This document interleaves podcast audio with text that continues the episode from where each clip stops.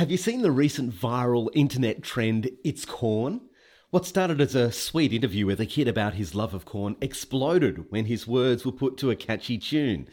If you've heard it, you'll know you can't help but smile when you listen to it. And that's precisely why I think it's had such an impact. The last couple of years have been challenging, disappointing, and oftentimes just plain heavy. Enter the corn kid, whose overwhelming joy for something as ordinary as corn reminds us of a time when life was simpler. How do we recapture that kind of joy? For me, it's found in my relationship with God and the hope of a perfect, joyful future with Him. And yeah, probably perfect corn too. This is Andrew Laird with God in 60 Seconds. For more space to think and talk about God, go to thirdspace.org.au.